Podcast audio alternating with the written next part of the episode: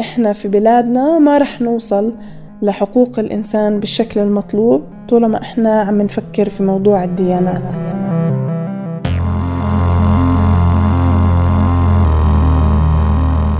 حق كل إنسان إنه يكون عنده الدين اللي بيختاره بس كمان حق كل إنسان إنه دينه ما ينتزع ولا حتى يأثر على أي حق من حقوقه في أي مكان بالعالم باسم الدين. اسمي عبير أيوب وبقدم لكم الموسم الثاني من بودكاست الدين والدولة من إنتاج صوت.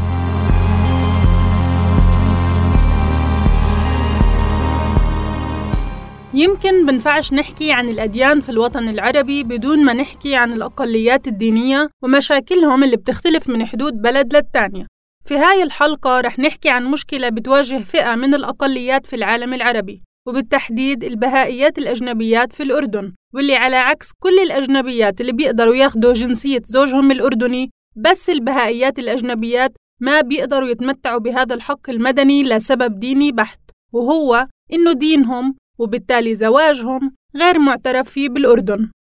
البهائيين واللي بيقدر عددهم في الأردن بألف شخص تقريبا هم ناس هاجروا للأردن في القرن التاسع عشر من إيران بشكل أساسي. وصاروا جزء مهم من نسيج المجتمع العربي الأردني. وتعتبر البهائية دين مستقل بيآمن إنه الرسالات السماوية ما بتتوقف وإنه حضرة بهاء الله كان النبي الأخير بعد محمد عليه الصلاة والسلام وإنه لسه في أنبياء تانيين ورسائل سماوية جاية طول ما البشر موجودين.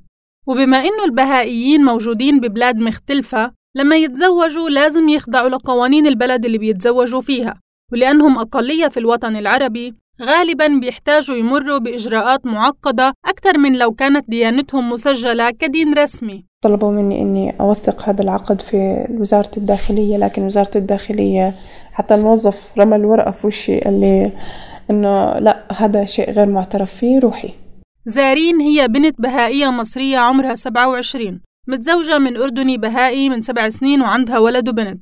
ومع إنه بالوضع الطبيعي زارين مفروض تكون أخذت الجنسية الأردنية بعد مرور ثلاث سنين على زواجها كامرأة عربية في حين إنه الأجنبية بتاخد جنسية زوجها الأردني بعد خمس سنين. زارين لليوم بتحارب عشان تحصل هذا الحق. هلا أنا أول من أول يعني مش من أول الحالات لكن واحدة من الحالات الموجودة في الأردن متزوجين من جنسية أردنية وهن جنسية أجنبية. آه، من أول المشاكل اللي إحنا واجهناها هون إنه ما طلع لي أول شي بكل سهولة دفتر عيلة. آه، بعد فترة طلع لي دفتر العيلة لأنه في عندي في أوراق الرسمية كان مشكلة إنه في مصر ما بيسجلوا ديانة غير الديانة المسيحية أو الإسلام في شهادة الميلاد. فأنا رفضت هناك الحكومة إنها تسجل لي بشهادة الميلاد إني أنا بهائية. فسجلوا لي إسلام. بالتالي شهادة الميلاد الأردنية كمان حط عليها إسلام. فلما إجوا يطلعوا لي دفتر عيلة صار عندي إشكالية كتير كبيرة.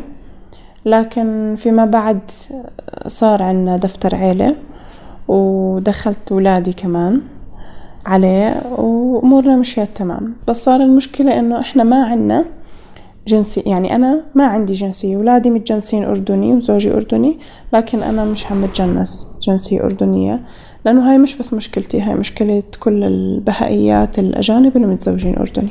بيقول المحامي صلاح المعايطة إنه السبب وراء هاي المشكلة مش مقصود ولا بيستهدف البهائيين بشكل خاص بس الوضع إنه وزارة الداخلية الأردنية ما بتعترف بشهادة زواج إلا اللي صادرة إما عن محكمة إسلامية شرعية أو كنيسة مسيحية أو حتى كنيس يهودي. باعتبار أنه هاي الديانات الثلاثة فقط ديانات سماوية وبتعترف فيها الأردن. هنالك متطلب قانوني اللي هو شهادة الزواج.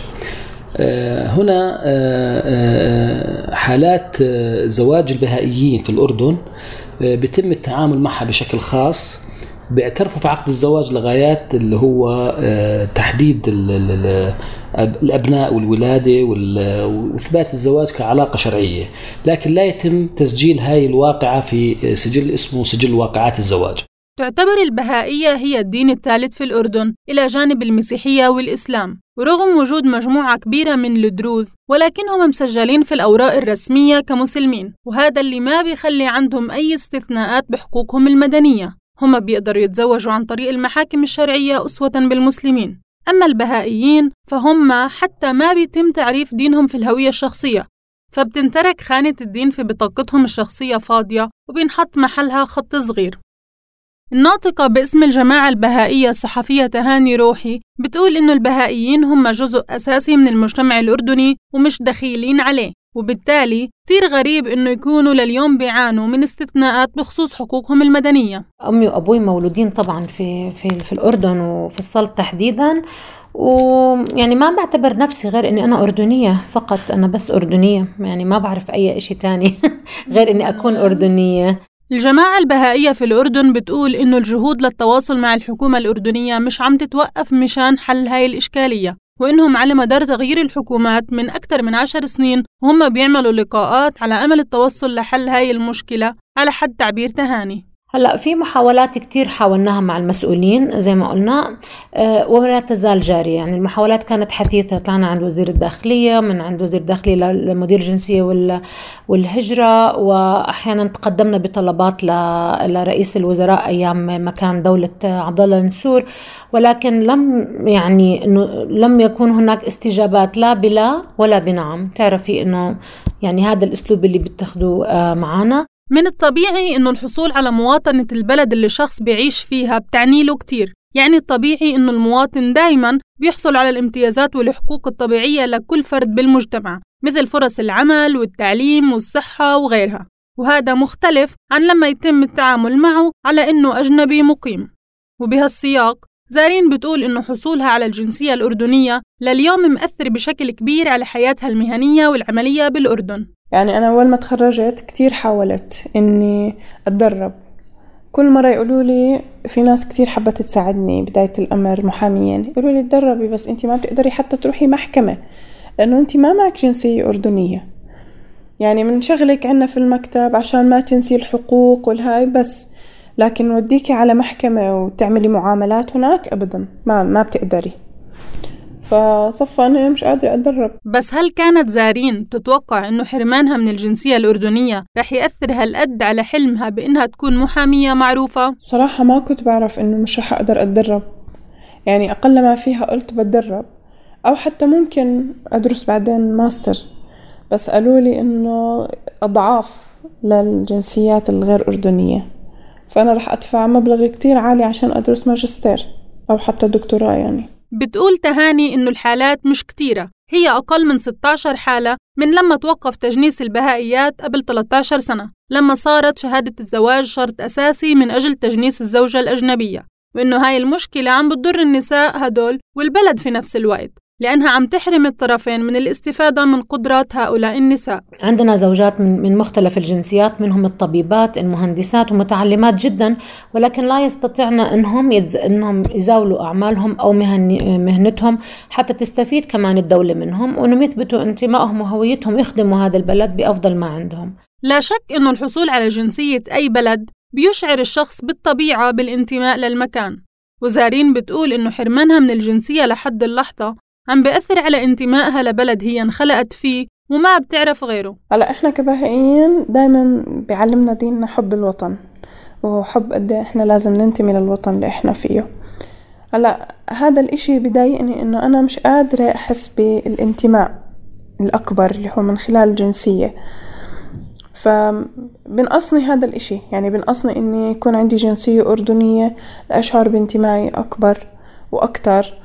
وأدي دوري كبهائية لأنه إحنا كبهائيين هنا كتير عنا مشاريع خدمة بنعملها وكتير إشياء إحنا بنشتغلها عشان خدمة وطننا فهذا إشي داعم وحافز إلنا بزيادة إنه نخدم وطننا أكتر وأكتر لكن هل يسعى البهائيين أصلا لأنه تعترف فيهم الدولة؟ هل هذا أصلا هدف أساسي بالنسبة إلهم؟ هلا البهائيين مش هذا ليس أقصى طموحنا أو هذا ليس مطلب عندنا أساسي الاعتراف بالديانة البهائية ولكن إحنا بنقول الاعتراف بالمواطنين الأردنيين وحقهم المدني في أنه يكونوا أسوة بغيرهم من الأردنيين الآخرين. زي ما هو حق للزوج الأردني المسلم أن يجنس زوجته كما وكذلك الزوج البهائي من حقه لأنه أردني وليس لأنه بهائي أنه يجنس زوجته. فهي مسألة هوية وانتماء. طبعا من المهين إنه إحنا ما حدا يعترف فينا. بعدين أكبر ظلم في الدنيا والبهائيين في الأردن هن من مؤسسي الأردن. يعني اللي كانوا في العدسية في الشؤون الشمالية هن من مؤسسين الأردن وهن اللي أوجدوا الزراعة في الأردن. فيعني كمان مساهمتنا إحنا كبهائيين كتير إشي مهم في البلد. فمهم بالنسبة لي إنه لما البلد ما تعترف فينا إحنا كمؤسسين وكدين سماوي. بتقول تهاني إنه خلال اللقاءات اللي تمت بينهم وبين المسؤولين كانت دايما تقول إنه الموضوع مش كتير معقد وإنه الحكومة بتقدر بكل سهولة تحل هاي المشكلة. عندنا حلين إنه نقدر إنه أعطيناهم حلول إنه ممكن إنه تستثنوا البهائيين من شهادة الزواج إذا لم تريدوا أن تعترفوا بالزواج البهائي. أو تعتمدوا دفتر العائلة كتاريخ معين لاحتساب سنين الزواج. زي ما بتعرفي إنه خمس سنين للزوجة الأجنبية وثلاث سنين للزوجة العربية. فممكن ما دام أنت كدولة بتصدروا لي شهادة بتصدروا لي دفتر عائلة ممكن احتساب تاريخ دفتر العائلة لهذا الموضوع. زارين بتقول إنه هي يأست بكتير محلات وفي كتير مرات فكرت إنه الاستسلام للمشكلة هو خيارها وخيار زوجها الأخير. هلا إحنا أول ما تزوجنا فكرنا نترك البلد الصراحة. يعني كنا خلص مقدمين لجوء لكندا. بعدين فكرنا إنه أنا وزوجي إنه بما إنه هو زوجي أهله وجدوده من الناس المؤسسين في الأردن فإنه مش رح نترك هاي البلد. وفي النهاية إنه مش بس إحنا الحالة الوحيدة اللي هون إحنا واحدة من الحالات الموجودة. فمفروض إنه نتحمل ونصبر لحتى نحصل على هذا الحق اللي هو من أبسط حقوق الإنسان يعني في أي دولة هو بيعيش فيها. لكن هل الحكومة الأردنية فعلا ممكن تكون بتأجل حل هذا الموضوع لأسباب خاصة بشعبية الحكومة وسط مجتمع إسلامي متدين محافظ مش كتير مستقبل البهائية كدين؟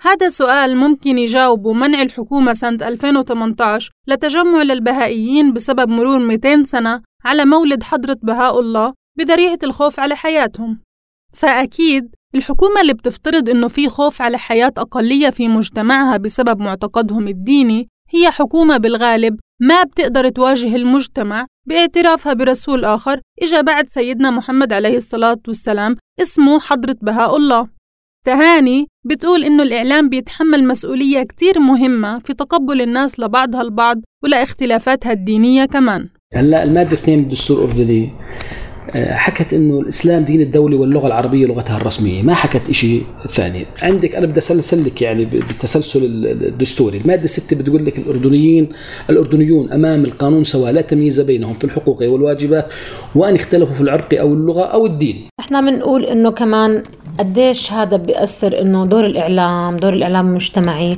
ممكن دور ال social media دور الناس إنها في يوم من الأيام تتفهم إنه إحنا كلياتنا على اختلافاتنا إحنا في مجتمع فسيفسائي حتى لو أنا عقائديا مختلفة حتى لو أنا جنسيا مختلفة لكن كلياتنا عم نعمل لرفعة مجتمعنا. ومعا يد بيد والاختلاف هو نوع من التنوع والجمالية أصلا في الاختلاف.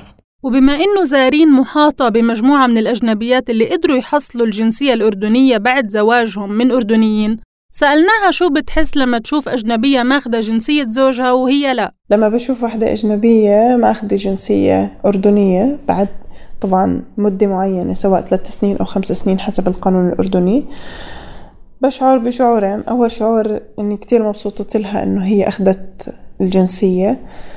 لأنه بكون يعني كأنه أنا أخدتها وبكون نفس الوقت متضايقة إنه أنا مش قادرة أخدها زيها وأشعر بشعور طبيعي زي زي أي إنسان. إذا الدين معتقد شخصي بخصنا بس ما بخص اللي حوالينا ولا حتى بخص بلادنا وقوانينها. اللي مفروض تشوفنا كلنا بشر مش فئات دينية مختلفة.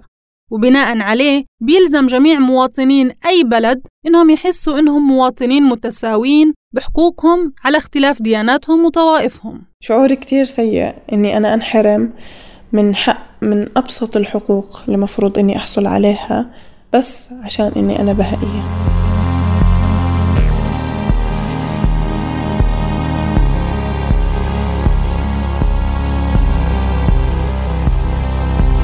وبهيك منكون وصلنا لنهاية هاي الحلقة من الأردن. كانت معكم في الإعداد والتقديم عبير أيوب في الهندسة الإذاعية تيسير قباني وبالتحرير صبرين طه. منلاقيكم بالحلقة الجاي استنونا.